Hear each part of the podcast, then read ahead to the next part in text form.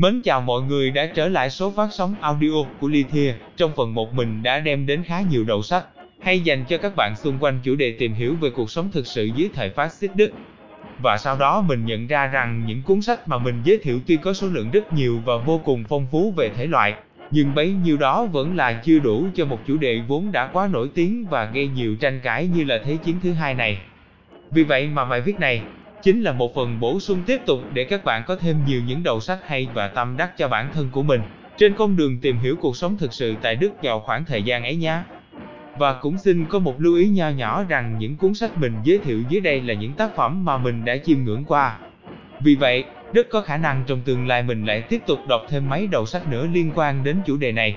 Và lúc ấy biết đâu chúng ta sẽ lại được kết nạp thêm nhiều ấn phẩm tuyệt hay nữa thì sao? Chắc chắn nếu đã đọc thêm những tác phẩm mới, mình sẽ tiếp tục làm nữa một tuyển tập cho mọi người. Số 7, Từ biệt Berlin. Chúng ta lại bắt đầu phần 2 của chủ đề bằng một cuốn sách với cái tên rất đẹp. Từ biệt Berlin, một câu chuyện được pha trộn của những trải nghiệm bản thân và tiểu thuyết văn chương hư cấu của nhà văn Christopher Isherwood khi ông đã có một khoảng thời gian làm việc tại nước Đức đế chế, từ 1930 đến 1933. Một bản nhật ký ghi lại cuộc sống, lối sinh hoạt và con người Berlin đương thời cùng với sự hiện diện của đủ mọi con người từ nhiều quốc tịch khác nhau trên thế giới. Những quán bar đêm, hòa nhạc cùng với chất cồn và tình ái tạo nên một kiệt tác nghệ thuật tráng lệ tại thủ đô xa hoa nhất của đế chế. Thế nhưng mạch truyện theo từng chương đã không còn giữ được những đường nét tươi sáng, hai khoa nữa. Từng chương sách đi theo từng dấu mốc thời gian mà tác giả đã trải nghiệm. Khi giọt rượu đã cạn, những ngọn đèn khuya đã tàn và những người bạn thượng lưu không còn lui tới.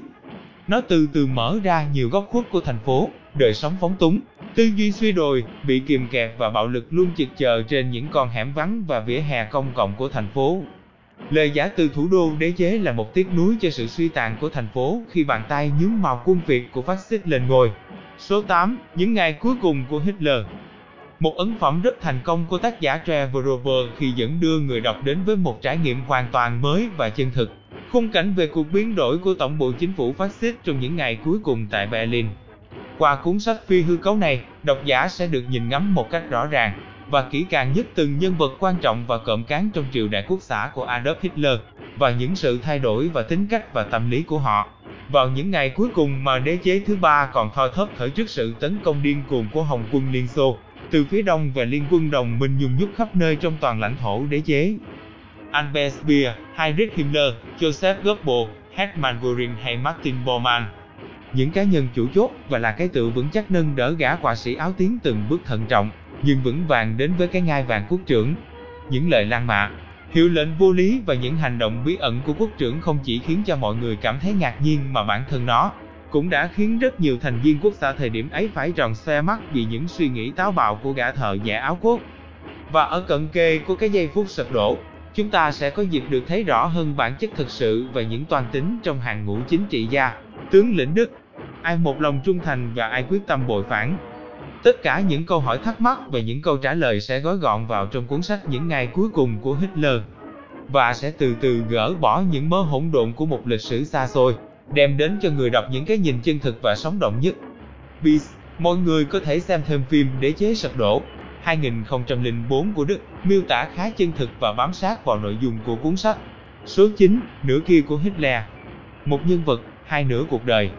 Một cuộc đời chân thực về một gã độc tài khét tiếng thế giới và một cuộc đời của một gã người Đức hiền hòa, nằm nhẹ nhàng trên cái ghế sofa và tận hưởng những phút giây được ngắm người đầu tiên bước chân lên mặt trăng là một người Đức tài năng. Một Adolf Hitler, có cuộc sống bảo tố tuổi trẻ dẫn đến những tư duy ma quái và nó trực tiếp gây ra những hệ lụy cho cả nhân loại. Một con người nhưng hai cuộc đời được Eric Smith hư cấu thành một câu chuyện đang xen vào nhau và đưa cho người đọc góc nhìn mới về con người của gã áo quốc nếu như gã không trở thành quốc trưởng của Nu Đức. Lấy dấu ấn là ngày kết quả kỳ thi đậu vào trường mỹ thuật để tạo nên một ngã rẽ của cuộc đời gã người Áo. Một Hitler trượt vào trường mỹ thuật, thất vọng và chán chường, hắn bắt đầu cuộc sống khó khăn của như bao gã thanh niên ở Đức và trượt dài trên những thất bại, trầy trật của cuộc đời.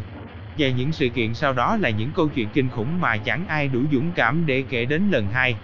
Còn Adolf, một gã thanh niên vừa được trúng tuyển vào trường, lạc quan và yêu đời, những tháng ngày sau đó gã được sống và tận hưởng niềm hạnh phúc của một chàng thanh niên bình dị nhưng đầy cuốn hút, đáng yêu. Gã được nếm trải và từng bước chinh phục mọi dấu ấn cuộc đời cũng như những dư vị của tuổi trẻ, nghệ thuật, tình dục, đàn bà, chiến tranh và sự nổi tiếng trước khi đến Mỹ và sống như một công dân bình dị. Số 10. Mắt bi kịch của chủng tộc thượng đẳng Chắc bạn đã cảm nhận được độ gắt khi đọc qua cái tên sách thôi phải không nào?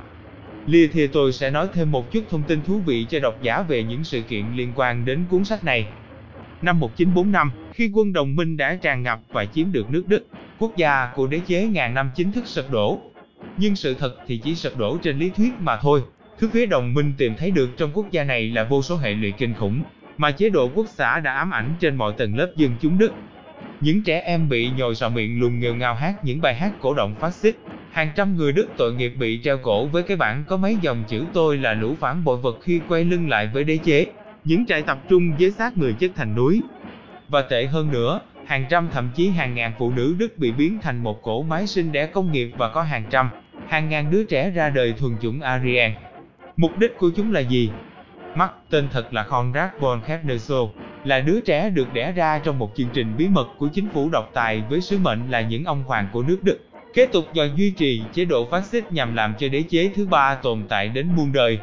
Dự án được triển khai bởi Himmler dưới sự phê duyệt của Adolf Hitler qua việc nhân giống từ những cặp nam nữ có đặc điểm của một chủng tộc thuần chất Đức, môi đầy, tóc vàng khoe, mắt xanh lơ và giọng nói trầm ấm, để tạo nên một thế hệ kế tục vô địch.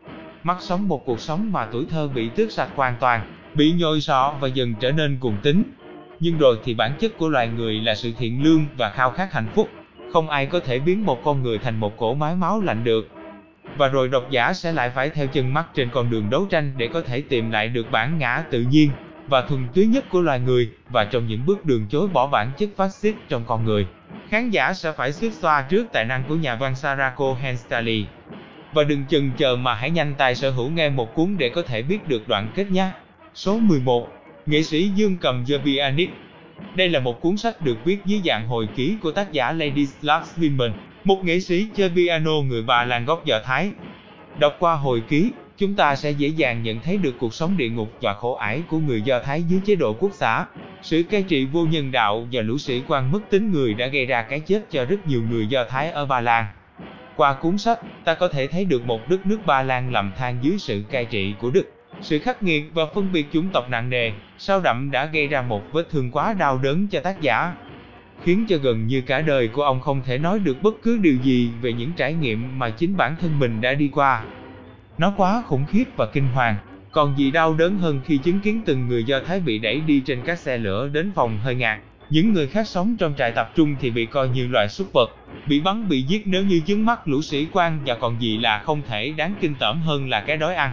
Cái dốt nát trong các trại tập trung đã khiến nhiều người Do Thái mất đi nhân tính và bản chất tốt đẹp của chính mình.